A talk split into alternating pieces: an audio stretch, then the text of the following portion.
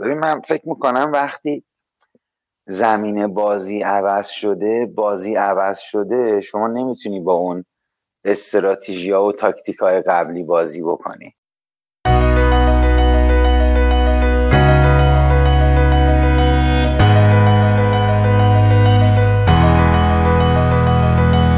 سلام. ساعت نه نیم صبح جمعه است و در حالی که خیلی تو آخرین روز آبان سال 99 نمی‌ذارن انگشتشون هم از زیر پتو بیاد بیرون. ما داریم اپیزود هشتم رادیو Governance رو ضبط می‌کنیم. می‌خوایم راجع به تکنولوژی و فناوری صحبت کنیم.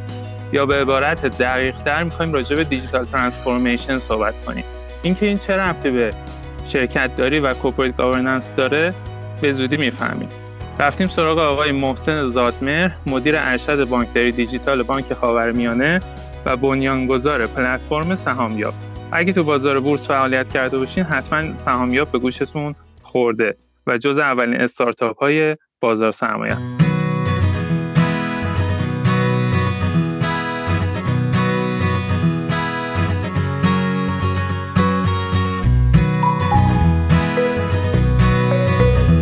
محسن جان سلام. خیلی خوش اومدی به برنامه ما. سلام امیر جان صبحت بخیر. ممنون از اینکه این فرصت رو به من دادی که امروز با شما و شنوندگان عزیزتون بتونم منم صحبت بکنم و به اشتراک بذارم اون اندک دانشی که دارم رو. خیلی ممنون و مرسی که وقت گذاشتین. اگه برنامه ما رو دنبال کرده باشین ما همیشه سعی کردیم که اون نگاه سنتی به در واقع corporate governance رو نداشته باشیم. اون نگاه سنتی که بیشتر role نظارتی رو تقویت می‌کنه کمیته ریسک کمیته حسابرسی انواع کمیته ها و بیشتر شاید حتی مخصوصا اگه کتابایی که تو بازار هست رو مطالعه بکنیم می‌بینیم که هنوز اون textbook های قدیمی بیشتر روی این حوزه دارن کار می‌کنن.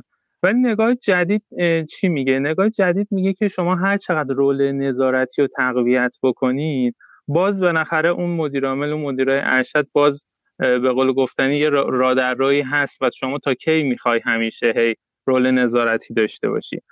الان نگاه جدید میگی که شما بیا یه تیم خوب مستقر بکن به جایی که هی نگران باشی هی بخوای رول نظارتی داشته باشی بیشتر بیا مدیرای ارشد شرکت و هیئت مدیر شرکت رول استراتژیست داشته باشه. و یه نگاه جدیدتر از اون اینه که علاوه بر اینکه اینا باید استراتژیست باشن اینا باید آدمایی باشن که پیشران نوآوری باشن. در واقع اعضای هیئت مدیره شرکت باید اعضایی باشن که اصطلاح حالا خود لغتش خیلی قشنگه میگه دیجیتال سوی باشن. خوره تکنولوژی باید باشن. و این موضوع انقدر مهمه که حتی هیئت مدیره مستقل رو دارن بعضا زیر سوال می‌برن. یعنی ما همیشه تا الان گفتیم که هیئت مدیره باید اکثریت هیئت مدیره افراد مستقل باشن و این موضوع خیلی مهمه. از اونجایی که می‌تونن دیدگاه در واقع مستقل داشته باشن و رول نظارتی مستقل تری داشته باشن. ولی این موضوع انقدر مهمه که میگه شما وقتی تو دنیای جدید انقدر همه چیز داره تغییر می‌کنه بد نیست که اتفاقا دو سه نفر از اعضای هیئت مدیره شرکت از داخل شرکت باشن. سرمایه خودشون هم اونجا درگیر باشه در واقع پوست در بازی داشته باشن و از اون مهمتر digital savvy باشن. آدمایی باشن که همیشه دنبال solution های جدید باشن که با فناوری های جدید یه مزیت رقابتی جدید در واقع خلق بکنن. نظر شما چیه محسن جان؟ من کاملا باش موافقم. یه خوردم aggressive تر حتی به قضیه نگاه می‌کنم راستش. ببین من فکر می‌کنم وقتی زمین بازی عوض شده بازی عوض شده شما نمی‌تونی با اون استراتژی ها و تاکتیک های قبلی بازی بکنی. یعنی نه تنها بازیگرای جدید میخوایی که بازی جدید و بلد باشن بلکه حتی استراتژیت باید عوض شه تاکتیکات باید عوض شه. بنابراین مدیریت نوع نگاه مدیریت لازمه اصلی digital transformation. من همیشه میگم digital leadership ه. واقعا رهبری دیجیتال واقعا تو می‌خوای. ساختارت ساختارت باید عوض شه. اصلا ساختارهایی که ما الان داریم تو شرکت داریمون ساختارا ساختارای شرکت داری با اون نگاه سنتیه. ساختار باید عوض شه. مدیریت باید نوع نگاهش عوض شه. تا بریم جلوتر واقعا فکر می‌کنم اصلا یعنی ما بحث تحول دیجیتال تو حاکمیت شرکتی رو هم خواهیم داشت. میریم کم کم امروز با هم دیگه بازش می‌کنیم. ولی آره من خیلی با این موافقم. برای اینکه معتقدم بازی عوض شده. برای اینکه بعض شرکت ها باید حواسشون باشه که مثل نوکیا به سرشون نیاد. این نوکیا داشت فکر می‌کرد خودش داره مسیر درستی و میره. و من فکر می‌کنم تا روزهای آخرم معتقد بود که به زودی برق برمیگرده و ما میتره کنیم منتها دلیلی که اون اتفاق برای نوکیا افتاد این بود که نوکیا درک نتونست بکنه که تغییر و تحولاتی که داره رخ میده چجوریه و یک دفعه چه طبعاتی داره برام. تو همین بازار خودمون هم اگه نگاه کنید تا مدت ها مثلا تاکسی تلفنیا تاکسی ها اینترنتی جدی نمی گرفتن می‌دیدن اینا هستن یه کارایی دارن می‌کنن ولی خیلی جدیش نمی گرفتن می‌گفتن حالا یه گروهی همین بغل هستن. اینترنتی قراره مثلا تاکسی بگیرن. کی میره تاکسی اینترنتی بگیره؟ منتها ظرف یکی دو سال. من بعید می‌دونم خیلی بیشتر شد. حالا سه چهار سال کار کردن تلاش کردن خیلی موفق نبودن. تو دو سال یه دفعه عوض شد همه چی. و یه فشار خیلی شدیدی بهشون اومد. خب خیلی هم از بین رفتن خون و خون ریزی را افتاد. واقعا اون دیسراپشنی که میگن دیدی مثلا چجوری در مورد تاکسی ها اتفاق افتاد. برای اینکه این اتفاق نیفته آره من فکر می‌کنم که این خیلی نوع نگاه درستیه که واقعا باید تفکر دیجیتال تو بدنه کل شرکت رهبرانش مدیرانش بازرسانش همه اینا شکل بگیره تا ما بتونیم واقعا حرکت کنیم به سمت تحول دیجیتال و بتونیم حالا محصولات و روش های جدیدی رو ارائه بدیم خدمات رو بریم دوباره متحول بکنیم. اون قسمتی که گفتین که اصلا ساختار شرکت هم باید عوض شه چی مد نظرتونه؟ فکر می‌کنین چه تغییری می‌کنه با در واقع نوع قبلی شرکت داری؟ ببین نگاه کن شما ساختار خیلی از شرکت های قدیمی رو اگر بری نگاه بکنی شرکت هایی که مثلا سی سال چل سال از تاسیسشون میگذره در خیلی هاشون می‌تونم مثال برات بزنم حالا ترجیح میدم مثال نزنم خصوصی بعدم برات میفرستم. شما میری نگاه می‌کنی می‌بینی مثلا اصلا بحث دیجیتال ترانسفورمیشن رو ندیدن. بحث فناوری اطلاعات رو اگر دیدن یه گوشه زیر مجموعه معاونت عملیات دیدن.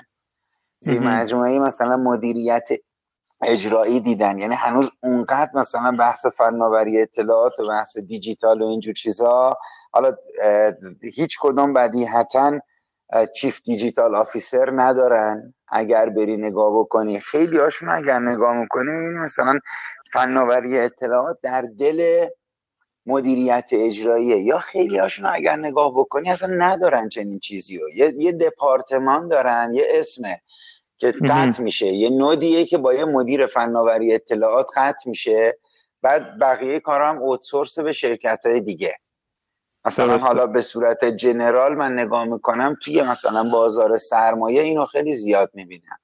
که تو خیلی از نهادهای مثلا بازار سرمایه من می‌بینم یه, یه گوشه اون بغل هست مدیریت آیتی بعد اون مدیریت آیتی یک نفر آدمه که فقط اوتسورس می‌کنه پروژه های شرکت رو به خارج از شرکت.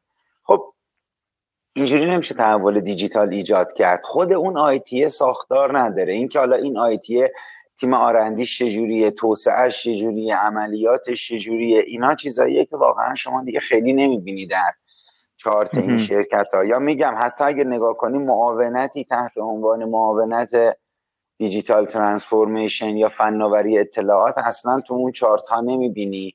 یا اگر هم ببینی جای جای درستی نیست. به خاطر همینه که الان تو نگاه های جدید مثلا میارنش تا لایه هیئت مدیره میارن بالا و میگن هیئت مدیره باید عضو ناظر بر IT داشته باشه. چرا؟ برای اینکه یه نفر بتونه تو خود تو بدن هیئت مدیره بتونه protect بکنه از این تغییر و تحولات دیجیتال.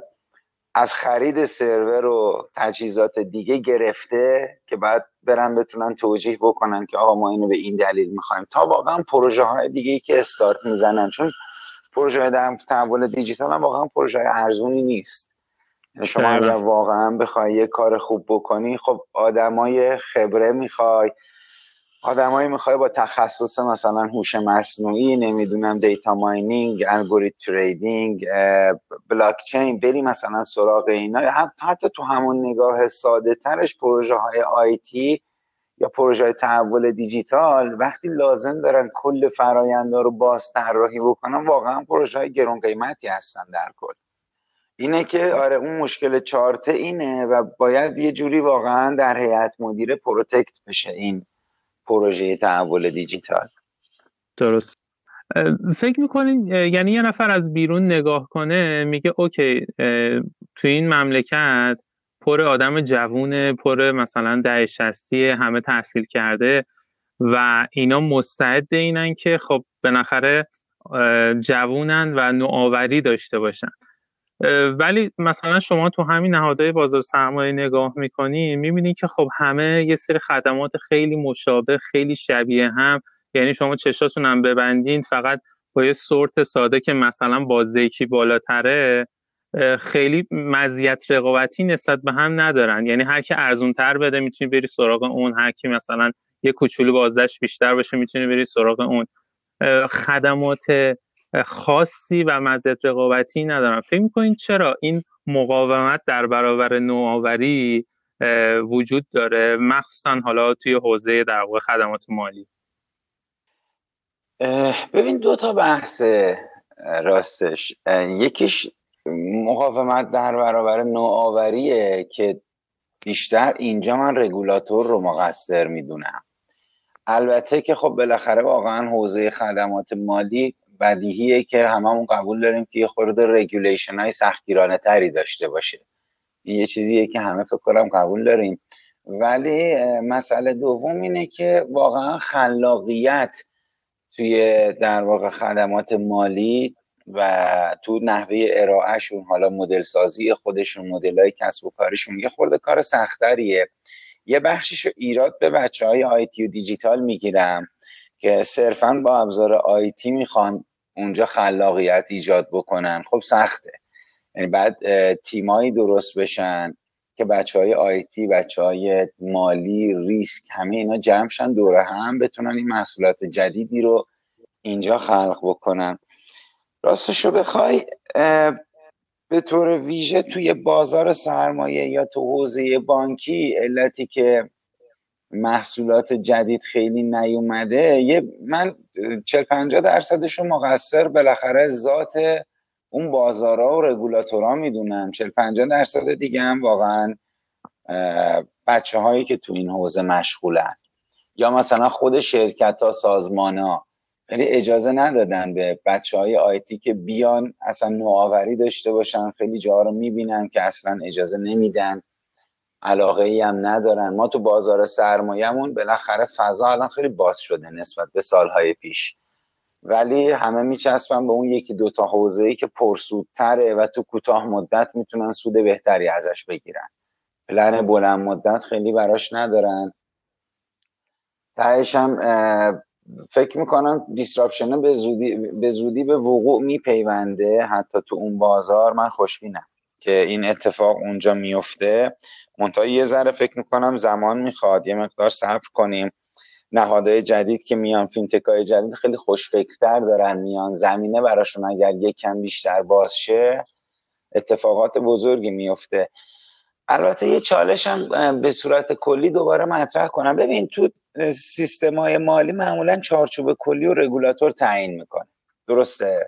درست. مثلا تو بازار سرمایه رگولاتور اول اینکه ما تعداد سهام که تو بازار سرمایه مشخصه بازار بورس و فرابورس و اینا مشخصن. چجوری شما باید یه سیستم معاملات آنلاین بنویسی هم پروتکلاش از سمت سازمان مشخص میشه؟ چند درصد هم کارمزد می‌گیری اونم از سمت سازمان مشخص میشه. یعنی تقریبا همه چی چارچوب مشخصه. حالا شما نوآوریایی که انجام دادی یا می‌تونی بدی تو این مدت فعلا فقط سر طراحی ظاهر سیستماته. چون کارمزد اون ور می‌گیره. قیمت رو تو تعیین نمی‌کنی. مثلا من نمی‌تونم بگم برم از فلان پلتفرمی که امیر نوشته ارزون تر بخرم این سهما درسته. این این چیزها رو نداریم. شما خیلی نمی‌تونی مزیت رقابتی ایجاد بکنی با چی؟ با مثلا قیمت. با یه سری چیزهای خاص. ارزش افزوده بعد روش بذاری. یه خورده بری سراغ مثلا loyalty program ها بری سراغ این که چجوری یه value proposition خاصی به این اضافه کنم. یا بیام مثلا algorithm trading و machine learning و اینجور چیزها رو بیارم وسط. که خب این قسمت ها واقعا رگولاتور اذیت که هنوز خیلی اجازه نداده که استارتاپ ها فعال بشن. ولی یه قسمت هم گفتم این هست که بالاخره توی سیستم های مالی شما می‌خوای یه تحول ایجاد بکنی من فکر می‌کنم یه سری چالش های اینجوری هم داری. دستت بسته است. همینجا که در واقع دستت بسته است اصلا سوال من یعنی تو دنیا درسته که حالا بالاخره خدمات مالی یه نظارت ویژه‌ای هم روش هست ولی به صورت کلی این حوزه نوآوری اصلا تا چه حد باید نظارت بشه؟ یعنی یه چیزی که باید انقدر سفت و سخت نظارت بشه روش یا نه اساسا اوتیسی جاهای, جاهای حساس مثلا باید روش دست گذاشته بشه. ببین این سوال رو خیلی قشنگ آقای دکتر عبدو که اپیزود اولت هم فکر می‌کنم با دکتر عبدو بود درسته؟ بله بله.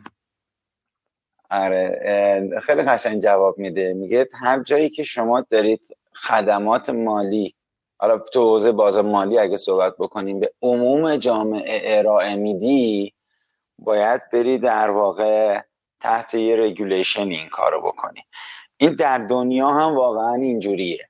یعنی تو دنیا هم وقتی شما تو حوزه بانکی می‌خوای کار بکنی تو حوزه بیمه می‌خوای کار بکنی تو حوزه بازار سرمایه یه سری مثلا خدماتی مثل سپردگیری از عموم جامعه داری انجام میدی داری با عموم کار می‌کنی باید بری مجوز بگیری. درسته. من می‌خوام بگم واقعا فکر نکنیم در دنیا regulation ها خیلی کمتر از ماست. نه واقعا regulation ها خیلی هم زیاده سختگیری هاشون هم خیلی زیاده مجازات هاشون هم خیلی سنگینه. ما از سال 2011 به این ور 26 میلیارد دلار جریمه داریم برای نهادهای مالی وضع شده فقط به دلیل عدم رعایت قوانین مبارزه با پولشویی. بنابراین اونجا اینجوری. حالا آره ما عقب تریم تو ایران قوانین اون سختگیرانه تره. مثلا احراز هویت دیجیتالی که الان تو دنیا هست هنوز تو ایران نیومده. به اون صورت. حالا خب تو بازار سرمایه خدا رو شکر افتاد. هنوز. ولی تو حوزه بانکی خورده دیگه کار داریم. ولی امیر واقعا همه جا همینه. یعنی یه سر قوانین سختگیرانه است. به این راحتی نیست که هر کسی یه اپلیکیشنی بنویسه بره تو بازار شروع کنه کار کردن. منتها شرایط فراهمتره. یعنی مثلا sandbox هایی که دارن مثلا سنگاپور. شما اصلا یه ایده خیلی جدید یه چیز جدید می‌خوای ببری می‌بری تو این sandbox که محیط تست در واقع رگولاتوریه میگه okay بیا اینجا کار کن من ببینم تو چجوری می‌خوای کار بکنی. چه اتفاقی میفته چون ما باید به رگولاتور هم فرصت بدیم یه ذره فکر کنه. یه ذره نگاه کنه ببین این چیزی که ما داریم میگیم اصلا خوبه یا بده. ببین ما توی فضای نوآورانه میشینیم فکر می‌کنیم یه ایده خیلی خوب به ذهنمون می‌رسه سری میریم برای اجرا. بعد میگیم آقای رگولاتور زود باش زود باش اینو مثلا قانونمندش کن یه قانون بده ما بریم قانونی کار کنیم. خب این خیلی منطقیه که رگولاتور بگه آقا یه خورده به من فرصت بده. بیا بگو اصلا اینی که تو داری میگی چی این بلاک چینه چیه این cryptocurrency ه چیه. من بفهمم این اصلا خوبه برای من بده اصلا لزومی اصلا به من ربط داره یا نه. چون خیلی همینجور میرن سراغ رگولاتور بهش گیر میدن آقا بیا به ما مجوز بده ما داریم تو این حوزه کار می‌کنیم. ممکن اصلا رگولاتور بگه آقا اصلا مجوز نمی‌خوای اصلا به من ربطی نداره. تو داری مثلا شیوه بازاریابی رو فقط عوض می‌کنی ابزار مالی جدید که تولید نکردی. خب برو کارتو بکن من اصلا کارت ندارم. درسته. انتقاد دارم به رگولاتور خودمون در ایران که عقبه واقعا. یعنی نسبت به دنیا وقتی نگاه می‌کنیم رگولاتور خودمون متاسفانه یه خورده عقبه. چه بازار سرمایه چه حوزه بیمه چه حوزه بانکی که جا داره یه خورده بیشتر انرژی بذارن خودشونو یه ذره در واقع update تر بکنن روی این تغییر و تحولات. ولی من معتقدم در هر چارچوبی با همون regulation های فعلی میشه کار کرد. ببین همین الان بانک هایی که وجود دارن همه زیر نظر بانک مرکزی دارن کار می‌کنن دیگه. درسته؟ همه یه سری قوانین دارن. ولی کیفیت خدماتشون فرق داره. سرویساشون فرق داره. بالاخره تو همین چارچوب یه عدهشون نوآوری های خیلی خوبی داشتن. یا مدل های مشارکتی که ما تو ایران اونقدر ازشون استفاده نمی کنیم که یه استارتاپی بتونه بره مثلا کنار یه نهاد مالی تحت لیسانس اون تحت نظارت اون شروع کنه کار کردن بزرگ شدن. کم می‌بینیم تو ایران. اکثرا مثلا استارتاپ ها دلشون می‌خواد خودشون مستقل باشن سری بزرگ بشن. یا اون جایی هم که میرن سراغ بانک ها بانک ها دلشون می‌خواد سری مالکیت و کنترل و همه رو به دست بیارن خودشون گندش بکنن. این این چیزا یه بخشش فرهنگیه واقعا. خب ما اگه بخوایم یکم ترندهای اصلی نوآوری رو بدونیم مثلا ببینیم موجای اصلی که تو دنیا نهادهای مالی و به صورت کلی موجای بزرگی که همه دارن روش سوار میشن و خودشون رو جلو می‌برن که مزیت رقابتی خلق بکنن. چیه؟ یکم به زبان ساده برامون توضیح بدین که ترندهای اصلی چیه و چجوری میشه ازشون استفاده کرد. خب بریم سراغ ترندهای اصلی توی خدمات مالی. فکر کنم یه چیزی که الان از همه بیشتر واقعا داغه بحث هوش مصنوعیه. که من به شخص اسم می‌کنم که تغییر و تحولات بزرگی رقم می‌زنه توی صنعت خدمات مالی. اول خود دیجیتالی شدن یعنی به اون معنایی که بریم خدماتمون رو از طریق موبایل ارائه بدیم. حالا از طریق موبایل و ابزارهای دیجیتالی دیگه. این این تو خدمات مالی چون عقبتر از صنایع دیگه است من فکر می‌کنم هنوز اولین چیز در واقع اینه که اصلا بریم به این سمت که رو موبایل این سرویس ها و خدمات رو ارائه بدیم. چند تا مثال برات بزنم. مثلا تو حوزه بازار سرمایه رابین هود تو آمریکا توی 4 5 سال گذشته که شکل گرفت یه صرفا یه اپلیکیشن موبایل داد و رو اون اپلیکیشن موبایل اومد یه کاری کرد که همه در واقع همه مردم بتونن با اون اپلیکیشن موبایلشون بیان تو بازار حالا سرمایه فعالیت کنن. یه کار جالب هم کرد. یه اسمش گذاشت رابین هود. می‌دونی چرا گذاشت رابین هود؟ نه چرا جالبه. آره اومد تبلیغاتش اینجوری چیز کرد که آره این بازار سرمایه بازار خوبیه که فقط پولدارا برای خودشون نگهش داشتن دارن استفاده می‌کنن. من رابین هود بازار سرمایه هم. اپلیکیشن نوشتم. که شما تو خونه بتونید بیاید برای خودتون ترید بکنید. من دارم بازار سرمایه رو از اونا می‌کنم میدوزم میارم میدم به شما. یا همتون میاد تو بورس فعالیت کنید. بعد کامیشن فری هم هستم. کمیسیون هم ازتون نمی‌گیرم. اینا همه دارن شما رو میتیقن من بدون کمیسیون به شما میدم همه چی و یه سری بحث تخصصی دارن اونا. اونا مارکت میکر دارن. یعنی اینجوریه که مثلا اینجوری در نظر بگیر که خود رابین هود میاد یه سهامی رو می‌خره بعد خودش میفروشه به شما. ما تو بازار ایران خب مردم دارن از هم خرید فروش می‌کنن. خب اونجا نه. اونجا یه دفعه اینجوریه که این خودش مثلا سهام اپل رو می‌خره رو هزار دلار به مردم میفروشتش مثلا هزار پنج دلار هزار شیش دلار. ولی کامیشن نمی‌گیره. یعنی قیمت رو داره. بالاتر. مثل یکی از استارتاپ ها بود خیلی جالب بود. این اومده بود وام وام می‌داد با نرخ بهره خیلی بالا مثلا سی درصد چل درصد ولی به اسم وام نمی‌داد. خرید فروش می‌کرد. می‌گفت مثلا من یه بسته پول هزار دلاری دارم می‌تونم همین الان بفروشمش به تو میفروشمش به تو 1300 دلار. تو آخر سال پول منو پس بده. با مدل اینجوری. حالا خب یکی دیگه از اینایی که تو آمریکا اومد چک گرفت خیلی قشنگ رفت جلو Chime ه. Revolut الان بالای ده میلیارد دلار ارزش گذاری شده. خیلی سریع unicorn شد. چیز رابین هود. خیلی سریع unicorn شد. بعد از اون Chime الان تو آمریکا این هفته گذشته نزدیک به 15 میلیارد دلار ارزش گذاری شد. Chime بانک دیجیتال بانک البته license banking نداره. خودش داره از license Bancorp استفاده می‌کنه و Stride که این دوتا license دارن تو آمریکا خود Chime نداره از اینا استفاده می‌کنه. خب اینا ببین نه نگاه کن. خیلی از اینا تنها کاری که اومدن فقط اومدن interface رو عوض کردن واقعا. یعنی business پشت اونقدر هم عوض نشده. همون مدل واقعا دیجیتالی کردن. بعد وقتی اینو دیجیتالیش می‌کنی یه ویژگی های جالبی روش میاد. یعنی شما اگه واقعا با اون تفکر دیجیتال بری رو موبایل می‌بینی. همین قابلیت های موبایل خیلی می‌تونه کار منو قشنگتر کنه. الان Revolut که دوباره digital bank مثلا توی انگلیس خب از موبایل که استفاده می‌کنه یه ویژگیش شما وقتی سفر میری بلا فاصله از location خودت خارج میشی یه pop-up میاد میگه من مثلا فهمیدم تو اومدی دوبی برای مسافرت. می‌خوای دو دلار از حسابت بردارم مثلا هزار دلار بیمت کنم. می‌دونی اصلا نحوه ارائه خدمات خود به خود شروع می‌کنه به عوض شدن. این همیشه که کنارش هست انگار حواست حواسش هست به اون data یی که داره از تو می‌گیره به سرویس های خوب ارائه بده. دقیقا. که یه سرویس رو همون سرویس قبلی فقط انگار با یه نگاه دیگه خیلی راحتتر خیلی سریعتر خیلی جذابتر اینو میاد به تو ارائه فکر می‌کنم بانک آریان قرار بود تاسیس بشه بعد کنسل شد. که قرار بود اصلا کاملا دیجیتالی باشه یعنی بدون لوکیشن فیزیکی باشه. حالا نمی‌دونم مشکلش چی بود. آره.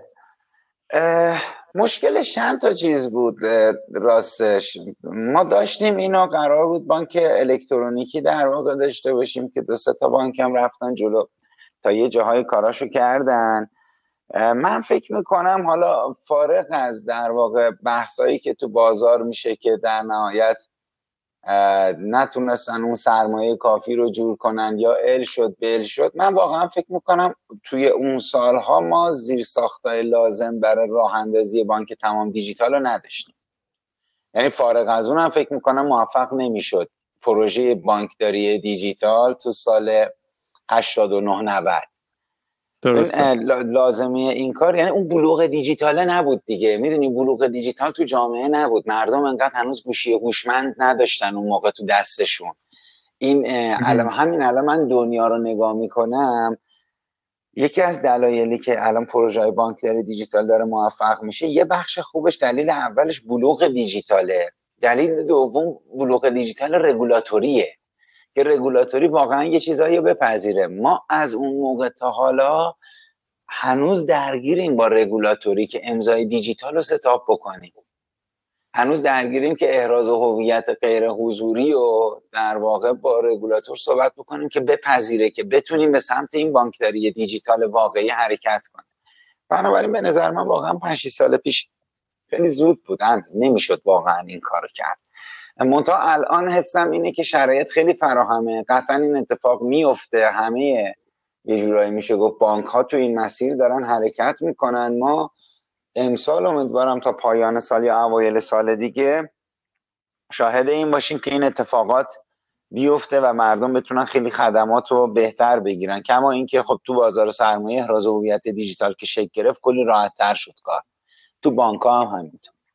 این بنابراین بله، اصلی ترین ترنده. هنوز فکر می‌کنم اصلی ترین ترنده که نهادهای مالی و مؤسسات مالی اعتباری بورس بانک بیمه اول از همه بیا روی این کار بکنن که آقا این خدمات ما دیجیتالی ساده تر راحت تر به مشتری ارائه بدیم هر جایی که هست.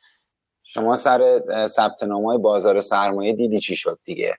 مردم بله. صف میکشونن دم در دفاتر پیشخانه دولت صفایی می‌شد برای اینکه مثلا برن یه کد بورسی بگیرن. خب دیجیتالی کردن گام اولمونه. گام دومی که ترندی که من فکر می‌کنم تغییر تحولات اساسی ایجاد می‌کنه شخصا اسم می‌کنم هوش مصنوعیه. البته اونقدر خوشبین نیستم مثل برخی از دوستان که بگم ظرف دیگه امسال دیگه سال آینده هوش مصنوعی میاد میترکونه همه چیز رو عوض می‌کنه. نه من به نظرم بعد اونم به یه پختگی برسه. ولی حس می‌کنم توی پنج سال آینده شاید 7 سال آینده بزرگترین تحولات هوش مصنوعی میاد ایجاد می‌کنه. دلیلش هم اینه که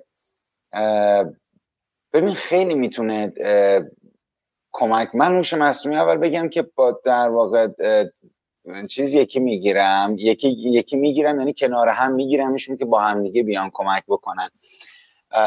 اتوماسیون فرایندها که بیاد کمک بکنه بهینه کنه. چون اون اتوماسیون اولیه رو ما تو این دیجیتالی کردن داریم انجام میدیم.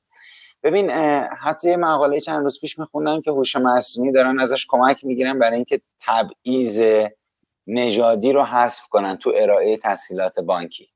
یعنی مادر نگاه کردن دیدن خود به خود بانک ها دارن به مردا وامای بیشتری میدن. مبالغ بالاتر مدت زمان بیشترشون تراستشون بیشتره. خب هوش مصنوعی داره میاد حتی تا اینجا داره میاد کمک بکنه. تو کشف تقلب من اول مطمئنم هکرها این هکرها همیشه پیشگامه جلوتر از همه. من مطمئنم اول هکرها شروع می‌کنن از هوش مصنوعی استفاده کردن برای اینکه حمله کنن به نهادهای مالی. بعد نهادهای مالی به این نتیجه می‌رسن تنها راه مقابله با این هکرها و هوش مصنوعی که از همون هوش مصنوعی استفاده کنی مثل دزد و پلیساس. دیدی همیشه دزدا یه گام جلوترن تکنولوژی های جدیدتری دارن ابزارهای قوی تری دارن. بعد پلیس مجبور میشه بره خودش مجهز کنه تا بتونه با این رقابت کنه. من فکر می‌کنم هوش مصنوعی خیلی تحول ایجاد می‌کنه ولی یه بخش زیادیش اینجاست. یعنی hacker ه شروع می‌کنه مثلا الان تو اروپا اتحادیه اروپا دارن از video ID استفاده می‌کنن برای احراز هویت.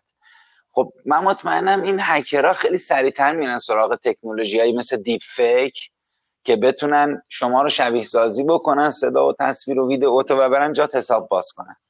این وقتی بره اون کارو بکنه تو خیلی سریع مجبوری این ور بگی خب من چجوری می‌تونم مقابله کنم با این تهدید؟ تنها واقعا اینه که برگردی از همون هوش مصنوعی استفاده کنی که باش این حمله رو دارم بهت می‌کنن. یه دلیلی که انقدر پیشرفت می‌کنه این حوزه همینه. یعنی همیشه یه عده دارن یه تریک های جدید میارن یه عده باید یه چیزی بالاترش رو بیارن. دقیقا. خب هوش مصنوعی یکیشه دیگه. یکیش اینه که نهادهای مالی دارن به سمتش میرن ولی تا ضربه نخورن واقعا اونقدر پی به اهمیتش نمی‌برن. می‌خوام یکم اینو بیشتر باز کنین. اصلا واسه کسی که اصلا هیچ اطلاعی نداره از هوش مصنوعی دقیقا چی کار می‌کنه؟ و مثلا اگه می‌تونیم یکم مثالای ملموستر که نه دم دستی تر باشه بزنیم. ببین بذار اول یکی دوتا مثلا کاربرداشو بگم که چی کارا در واقع در دنیا داره می‌کنه. هوش مصنوعی یادگیری ماشینی حالا به کمک big data ما یه سری کارا داریم انجام میدیم. تو تو سطوح مختلف در واقع میشه اینو بحث کرد. من خیلی واقعا فکر می‌کنم اینجا عمیق واردش نشیم. ولی بیایم خورده اول مثال اول از همه باهاش بزنیم. کاری که مثلا شرکت علی بابا توی چین داره با هوش مصنوعی می‌کنه. یکی از کاراش اینه که شما یه محصول که می‌خوای بذاری رو پلتفرم علی بابا بفروشی علی بابا یه سری کیوردها بهش میدی و به کمک اون هوش مصنوعی شروع می‌کنی یه محتوای خوب برای محصول شما تولید کردن. یعنی خودش از اون نگاه عکسای محصولت ویژگی های محصولت و کیوردهایی که شما میدی اتوماتیک برات یه سری کارا رو میاد انجام میده که کیفیت اون محتوایی که داره تولید میشه خیلی بهتر باشه. یه کاربرد دیگه که برای هوش مصنوعی ما الان داریم استفاده می‌کنیم تو صنعت بانکی مثلا پرداختهای مبتنی بر چهره. یا اصلا ورود به سیستم به کمک چهره به کمک مثلا صدا یا تصویر و اینجور چیزا. اینا همه چیزاییه که در نهایت ما داریم از هوش مصنوعی کمک می‌گیریم. برای اینکه بیاد چیکار بکنه؟ برای اینکه بیاد یه کارای سختی و که قبلا انسان داشت انجام می‌داد این بتونه بیاد هوش انسانی رو شبیه سازی بکنه و به ما کمک بکنه که به جای اینکه انسان بشینه پشت اون کامپیوتر کار بکنه کامپیوتر بشینه این کار رو بکنه. ساده بخوایم بگیم هوش مصنوعی شبیه سازی هوش انسانی برای کامپیوتره. می‌خوایم واقعا باشه چنین کاری بکنیم که کامپیوتر بشینه. اگر یه آدم می‌ذاریم یه سری چیزها رو چکوتیک می‌کنه تصمیم بگیره ما می‌خوایم کامپیوتر رو بذاریم از کامپیوتر استفاده می‌کنه. خب سطوح مختلفی هم واقعا داره. یعنی یه جایی در حد تصمیم گیری های خیلی ساده است. خب یه جایی در حد تصمیم گیری های خیلی پیچیده. یعنی وقتی میریم سراغ مثلا خودروهای خودران. داریم میریم با یه, هوش مصنوعی قرار پیاده بکنیم که جای ما رانندگی کنه فرمون به پیچونه تصمیم بگیره که رو ترمز بزنه که چی کار بکنه. خیلی خیلی خیلی پیچیده تره. خیلی جاها فقط در در واقع در حد اتوماسیون فرایندهای بانکی ما داریم ازش استفاده می‌کنیم. یه سری از کارهای فکر کنم ویژگی های خیلی جالبی که الان داره و داریم تو بازار ازش استفاده می‌کنیم کاربرده اصلی که همه احتمالا شنیدیم بحث الگوریتم تریدینگه. معاملات الگوریتمی یا معاملات هوشمند. که بله. کاربردش اونجا چیه؟ ما می‌خوایم یه سبدی داشته باشیم که این سبد توی حوزه خاص تو بازار مثلا برامون کار بکنه. حالا یه میلیون ده میلیون صد میلیون پول گذاشتیم. از یه طرف یه سری اتفاقات تو بازار میفته که من به عنوان محسن زادمر به عنوان یک فرد به عنوان انسان نمی‌تونم به سرعت واکنش نشون بدم. از نوسانگیری های کوتاه مدت گرفته یا خب می‌دونی یه دفعه یه اتفاقی میفته تو دنیا یه جا مثلا موشک می‌خوره یه خبری میشه. من تا بیام دستی لاگین کنم تو سیستم برم کد بورسیمو بزنم و برم تو صفحه معاملات یه سهمی رو بخرم یا بفروشم این خودش ممکنه تو سریع ترین حالت 5 6 ثانیه 10 ثانیه طول بکشه. هوش مصنوعی کاری که می‌کنه این پشت میشینه اتوماتیک همه چیز در نظر می‌گیره. از اخبار و شایعاتی که تو خبرگزاری ها و خبررسانیات داره میاد تا اطلاعات بنیادی بازار وضعیت سهام قیمت ارز و چیزهای مختلف. خب واکنشی که این می‌تونه نشون بده خیلی سریعتر از منه.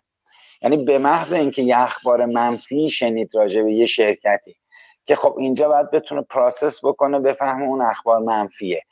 بلا فاصله بعدش می‌تونه یه اوردر بفرسته سفارش بفرسته سمت در واقع هست معاملات و مثلا حالا سهامی که من دارم و بخره یا بفروشه. اینا کارهایی که واقعا قبلا خیلی سخت بود که بیای بریم. حالا بیایم یه دو تا مثال بذار بزنم تو همون حوزه حاکمیت شرکتی که هوش مصنوعی اونجا چی کار می‌تونه بکنه.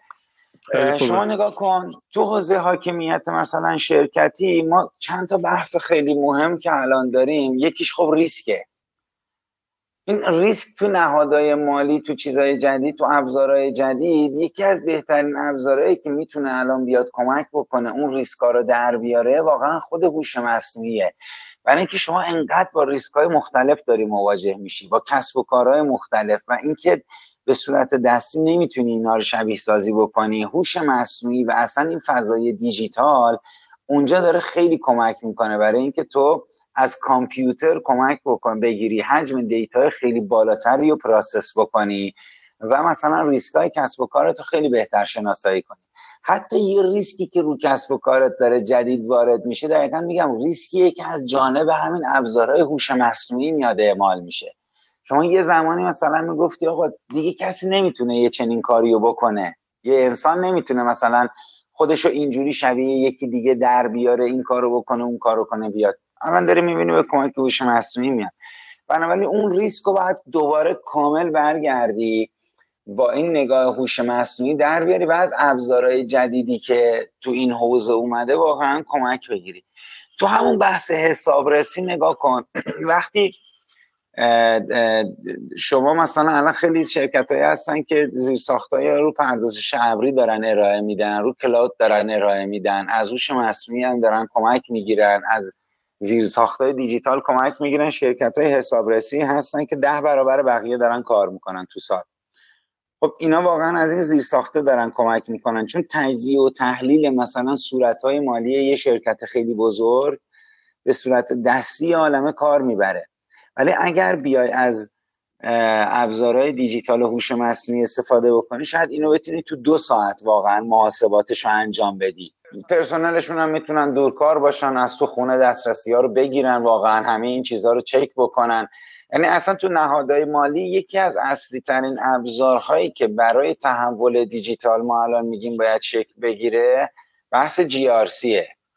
governance risk compliance یعنی میگیم شما اگه می‌خوای یه کار بزرگی انجام بدی توی نهاد مالی باید این GRC رو داشته باشی و الان GRC اگر حتی یه search بزنی می‌بینی شرکت بزرگی مثل IBM دارن توی این حوزه کار می‌کنن الان. ابزاره خیلی قوی رو داره تولید می‌کنه برای حوزه دقیقا GRC به کمک همین ابزارهای دیجیتال و هوش مصنوعی. چون معتقده وقتی یک کسب و کاری دیجیتالی شد یک کسب و کاری بزرگ شد شما دیگه نمی‌تونی انسانو بذاری که روی این ماشین شروع کنه نظارت کردن.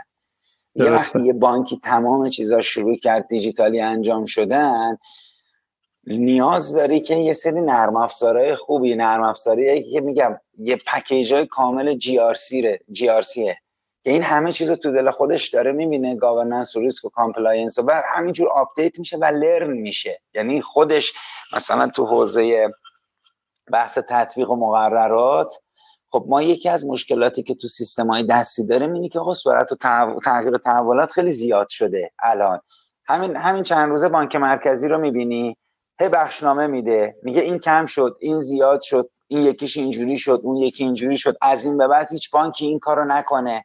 دیگه مثلا حق ندارید اینجوری حساب باز بکنید. کسی که چک برگشتی داره دیگه براش حساب باز نکنید. کسی که بدهی غیر جاری به بانک مرکزی داره دیگه حتی حساب کوتاه مدت یا فلان باز نکنه. اونی که کد سیاهش اینجوری شد. ببین بانکایی که واقعا این GRC رو ندارن پوستشون داره کنده میشه.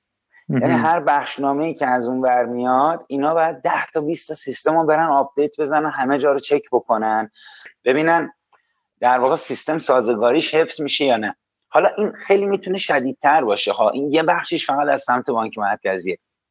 یه بخش زیادیش قوانین داخلی خود شرکت هاست که اینجا واقعا ابزارهای مربوط به حالا زیر ساختای تحول دیجیتال یا پردازش ابری یا مثلا بریم سراغ هوش مصنوعی. بلاکچین کاربردهای خیلی زیادی می‌تونه داشته باشه. اتفاقا یکی از حوزه هایی که شاید برای عموم مردم خیلی جذاب نباشه راستش رو بخوای چون اونقدر درکش نمی‌کنن عموم.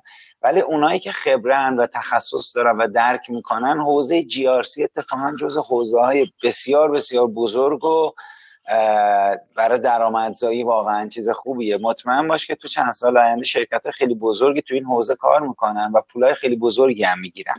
من داشتم به این فکر می‌کردم که چه ریسکی برای کسایی که حسابداری و حسابرس هستن داره. یعنی خیلی از اینا ممکنه حتی بیکار بشن تا 7 سال آینده.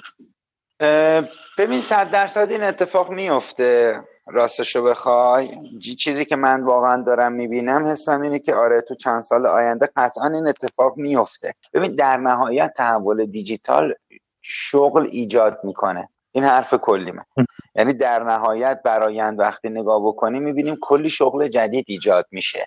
من اینو اصلا هیستوری دنیا داره اینو میگه ها.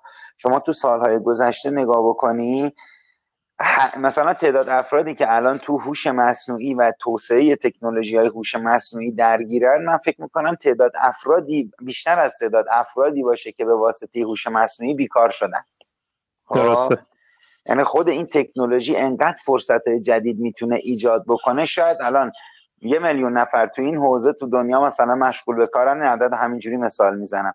ولی واقعا تعداد شغلایی که حذف شدن تا حالا کمتر از اینه.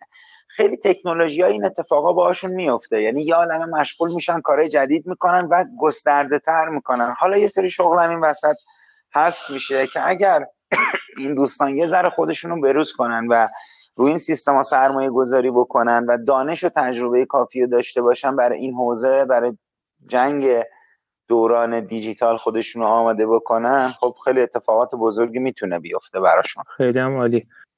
خب محسن جان اگه بخوایم بدونیم که تو حوزه‌های مختلف خدمات مالی چجوری می‌تونیم سوار این ترندا بشیم و چه کارهایی می‌تونیم تو حوزه‌های مختلف بکنیم اگه بشه چند تا مثال بزنیم که یه فتح بابی باشه که ما بریم سراغ این ترندا ببینیم چه کارهایی میشه کرد که قبلا نمی‌شد کرد.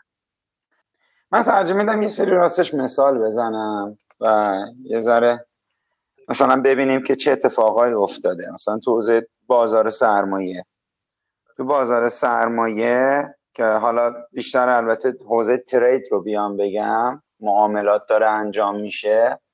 بالاخره خودش حوزه خیلی بزرگی حوزه معاملات الگوریتمی رو داریم حوزه مختلف داریم.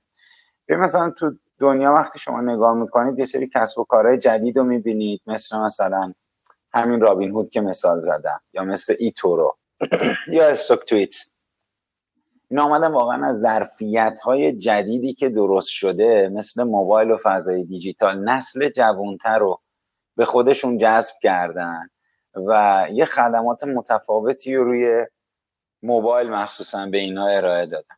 تو algorithm trading و بحثای مدیریت ثروت و wealth management خب تو دنیا امثال Wealthsimple مثلا اومدن که خیلی قوی کار کردن منابع زیادی رو جذب کردن. اصلا صرف واقعا دیجیتال بودن و اینکه ما این خدمات دیجیتالی داریم ارائه میدیم این راستش خودش برای اینا یه مزیت رقابتی شد توی بازار. یعنی ما هنوز در دورانی هستیم که اینو خیلی با صحبت کردیم دیگه هنوز در دورانی هستیم که دیجیتالی ارائه دادن خدمات داره یه مزیت به حساب میاد. پس خود این واقعا فرصت خیلی بزرگیه که ازش استفاده بکنیم. توی حوزه پرداخت تا دلت بخواد اتفاقات جدید تو دنیا افتاده. یعنی از PayPal گرفته که حالا این هفته اومد گفت cryptocurrency ها هم پذیرش می‌کنم از PayPal گرفته تا خیلی استارتاپ های دیگه تو حوزه پرداخت تغییر و تحولات عظیمی رخ داده که اومدن ببین درد رو اومدن کم کردن. یعنی همیشه ما میگیم pain یه pain ی و اینا شناسایی می‌کنن. می‌بینن آقا مثلا یه, یه گروهیشون دارن میان روی installment کار می‌کنن رو اقساطی. میگه آقا مردم وقتی پرداخت انجام میدن درد داره براشون دیگه. همه این پول رو بدن یه جا بره. پس یه عده میان رو این کار می‌کنن که من میام اینو برای تو اقساطیش می‌کنم. که تا وقت پرداخت دادی من حالا تو ده تا قسط ازت می‌گیرم. اون یکی میاد میره روی این کار می‌کنه که کاری که خود PayPal کرده یا کاری که مثلا بعدا Revolut که حالا بانک اومده انجام داد اومد من currency های مختلف پذیرش می‌کنم. تو یه فروشگاهی تو کانادا دلار کانادا می‌خوای من می‌خوام از انگلیس مثلا پوند پرداخت کنم. اینا اینا رو اومدن در واقع روش کار کردن که خیلی قشنگتر بتونن برن. حوزه پرداخت خیلی جلوتر از بقیه هست ولی حوزه بانکی بزرگترین تحولات فکر می‌کنم تو چند سال آینده تو حوزه بانکی باشه. نئو بانک ها دیجیتال بانک ها چلنجر بانک ها شک گرفتن. الان تو دنیا دارن کار می‌کنن. بعضیاشون خیلی قوی کار کردن. یه سریاشون اونقدر راستش دارن جذاب کار می‌کنن که من خودم باورم نمی‌شد مثلا به این زودی این دیسراپشن ها رو بتونم تو بانک ها ببینم. حالا لیدر و سردمدار که علی بابا دیگه مثل خیلی حوزه های دیگه مای بانک رو تو چین را انداخته علی بابا. یه تحصیلات خیلی جالبی میده امیر بهش میگه تحصیلات سیاست کلی این تحصیلات صفر یک میگه صفر به معنی عدم دخالت انسانه یعنی میزان دخالت انسان صفر. یکش به معنی اینه که کمتر از یک ثانیه برای دریافت تاییدیه و اعتبار سنجی متقاضی زمان می‌بره. تو یک ثانیه این کارا رو می‌کنن تو سه دقیقه وامو میریزن به حساب رفته به این سمت که این, این یه ذره واقعا مثلا اگه چهار پنج سال پیش فکر می‌کردیم که بانکا برسن به اینجا سخت بود برای مثلا رویاییه واقعا. 80 درصد حالا 20 میلیون نزدیک به 20 میلیون کسب و کار کوچیک ازش وام گرفتن و 80 درصدشون اولین باره که وام می‌گیرن. یعنی استناد نکرده تو چون قبلا وام می‌گرفتی من الان این کارو می‌کنم. این این دقیقا این کاری که اینجا داره انجام میشه ترکیبی از استفاده از ابزارهای دیجیتال و موبایل. یعنی مشتری همه مشتری دیجیتاله. اون پشت بدون هوش مصنوعی نمی‌تونی این کارو بکنی. یعنی یک بانکی اگر بخواد بیاد با مای بانک علی بابا رقابت بکنه امکان نداره بدون هوش مصنوعی بدون ابزارها و تکنولوژی جدید بتونه رقابت بکنه که تو یک ثانیه بتونه تمام تاییدیه ها رو بگیره credit scoring شما رو انجام بده اون credit association رو انجام بده بری برای در واقع اینکه وامو بگیری. خب حوزه بانک ها خیلی اتفاقات داره میفته مخصوصا اینایی که روی اتفاقا lending الان دارن کار می‌کنن که انواع و اقسام راستش کسب و کارها و ایده های مختلف اومده. آندک مثلا رفت از جی پی مورگان یه خط اعتباری بزرگ گرفت. اومد به جی پی مورگان گفت تو چقدر داری از اعتبارات در میاری؟ مثلا آخرش می‌خوای 5 درصد سود کنی دیگه. بیا این اعتبار رو در اختیار من بذار. من به کمک هوش مصنوعی اینو اختصاص میدم به یه عده آدمایی که فکر می‌کنم نرخ نکولشون مثلا کمتر میشه احتمالا مثلا خوش حسابترن. بازده و اینجوری برداشت برای JP Morgan برد بالا و اومد همین کاری که فقط تو حوزه وامدهی تمرکز کرد شروع کرد کار کردن. استارتاپ های دیگه هستن دوباره تو این حوزه یا fintech ها. به لزومی نداره استارتاپ باشن ما داریم راجع واقعا fintech ها صحبت می‌کنیم. ممکنه یه بانک سنتی بیاد این تغییرات رو رخ انجام بده.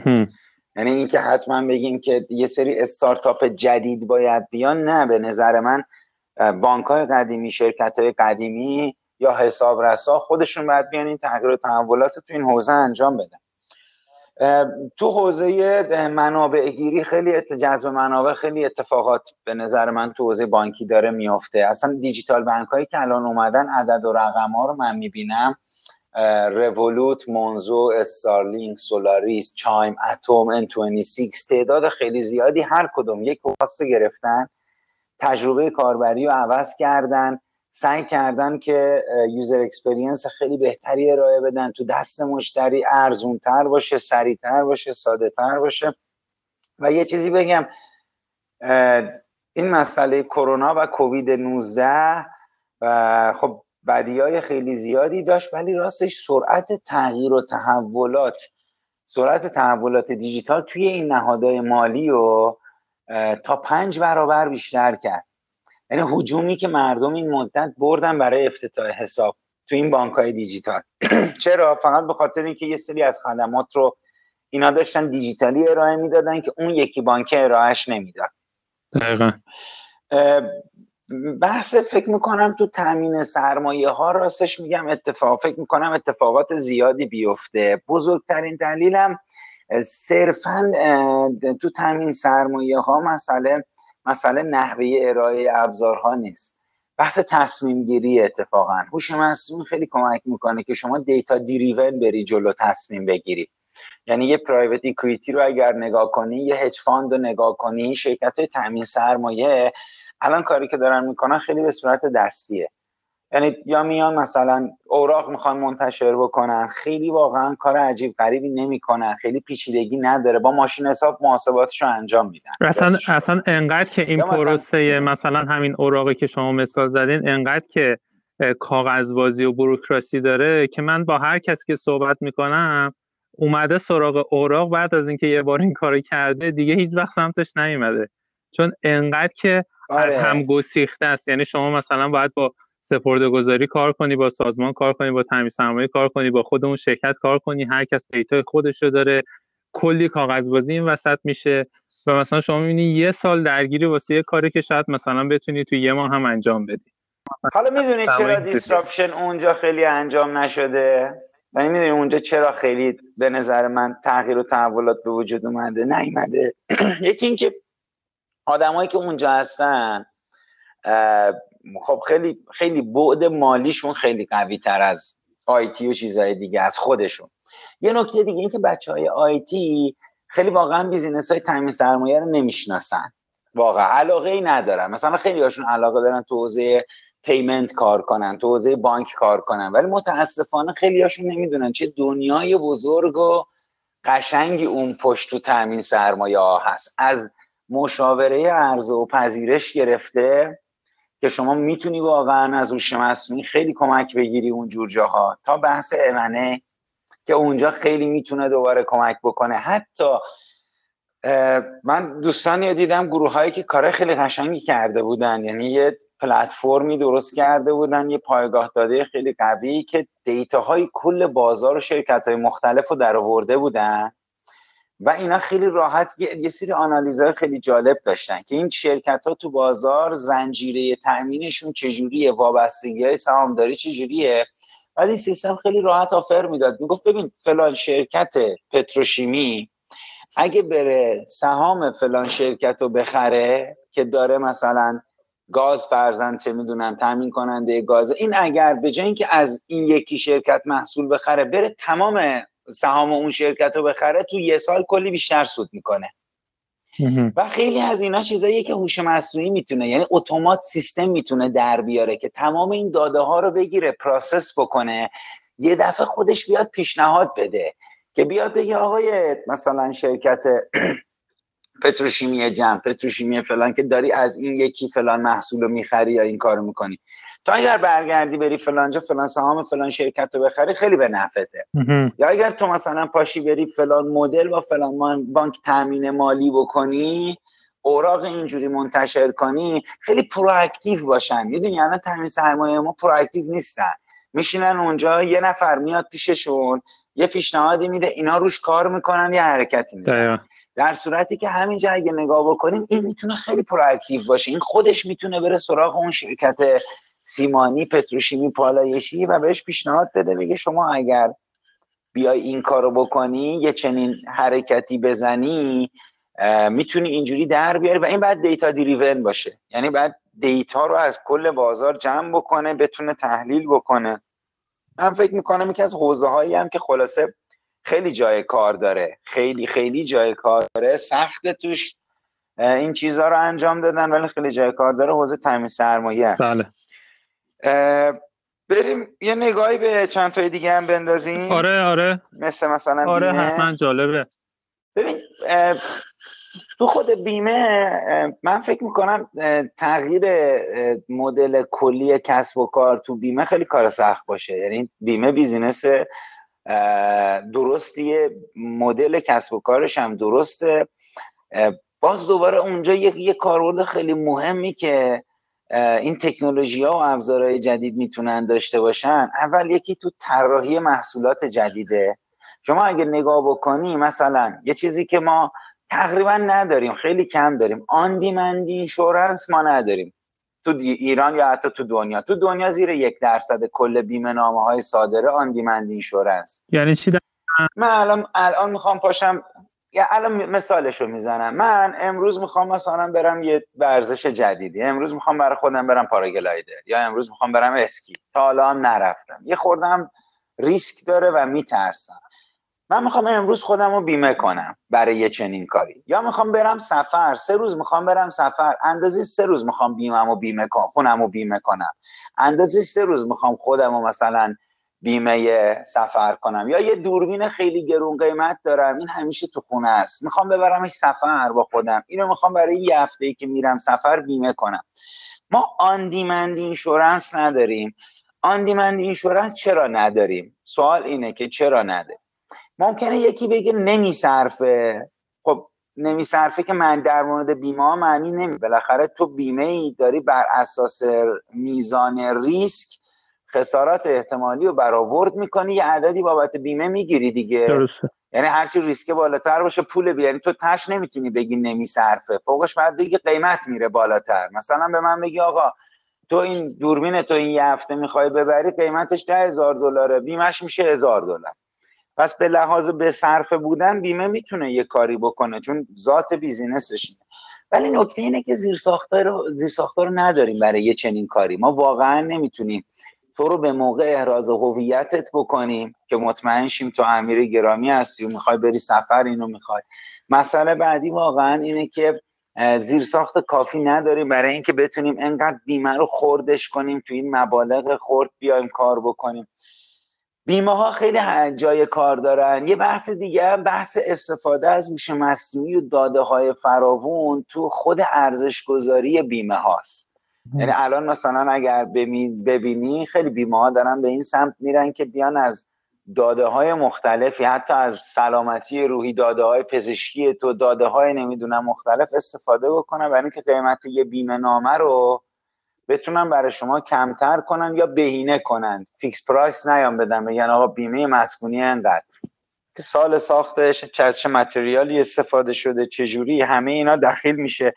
تو بیمه قطعا تغییر و تحولات خیلی بیشتر از جاهای دیگه خواهد بود تو چند سال آینده. متاسفانه این اتفاقی که تو ایران افتاده چیزی که شما از بیمه تو ایران می‌بینی صرفا دیسراپشن تو لایه ارائه به مشتری بوده. یعنی یه سری سایت اومدن میگن بیا بیمه نامه رو اینجا از ما بخر. ولی شما اون تغییرات بنیادیه رو هنوز نمی‌بینی. اون پشت محصولات جدید هنوز نیومده بیرون. من به نظرم اون اصل دیسراپشن تو صنعت بیمه اونه و به زودی به اینجا می‌رسه که شما مثلا میگم همون حتی بیمه شخص سالست که امسال خیلی شرکت ها تو کانادا آمریکا این کارو کردن. مردمی که استفاده نکرده بودن از ماشین یه خورده پولاشون رو برگردوندن گفتم ما با این فرض این پول هست گرفته بودیم که تو مثلا 20 هزار مایل استفاده می‌کنی ماشینه تو. الان که استفاده نکرده خب بیا این پول رو بهت برگرد بنابراین اونجا هم یه تغییرات این شکلی تو بیمه رخ داد دیگه خیلی نریم جلوتر. حوزه کارگزاری ها رو فقط بگیم که خب بحث کارگزاری های دیجیتال و نئو بروکرها خیلی به نظر من تو دنیا داره الان باز میشه و کارگزاری ها جز حوزه هایی که خیلی سریع توی این سیستم درگیر در تغییر و تحولات دیجیتال میشن. شدن الان به شدت شدن. همین الان این مدت می‌بینی 5 میلیون مشتری اومدن تو بازار سرمایه. خب کارگزاری ها مجبورن خودشون رو update کنن برسونن که سرویس خوب بدن. یه کارهای خوبی هم کردن. خیلی هاشون هم خب جا داره بیشتر کار بکنن. من کارگزاری ها رو فکر می‌کنم همین الان disruption ه تا یه حدی در موردشون اتفاق افتاده. اونایی هم که به این سمت حرکت نکردن یکی دو سال دیگه نهایت فرصت دارن یا حرکت بکنن یا احتمال زیاد واقعا از بین میرن. یکی از جذاب تریناش هم که تو ایران ما نرفتیم جلو کامل راستش حوزه خب صرافیه.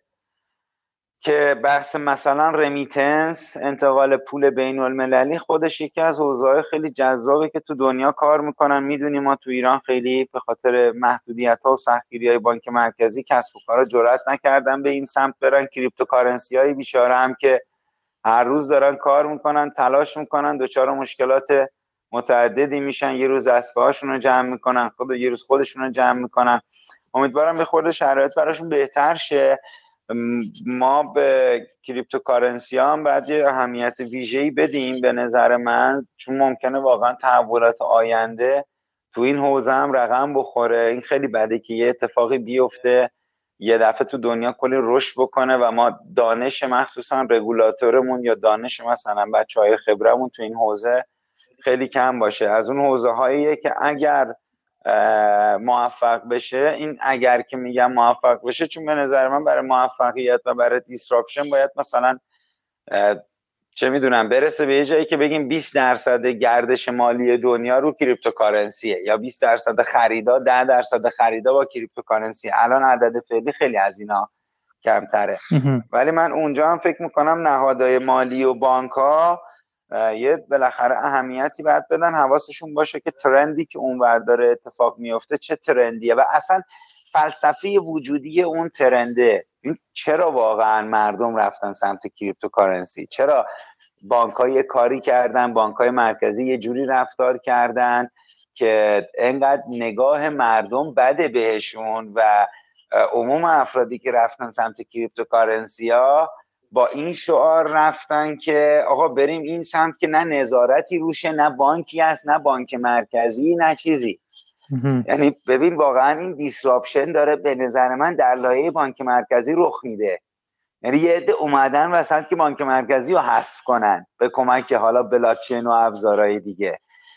این که بشه یا نشه یه بحثیه نمی‌خوام تو اون وارد شم. ولی فلسفه پشتش این بود که آقا بریم اونجا که اصلا این بانک مرکزی و این رگولاتور و همه این چیزای وسط رو حذف کنیم خودمون بمونیم و خودمون رو جمعی دموکراسی تصمیم بگیریم.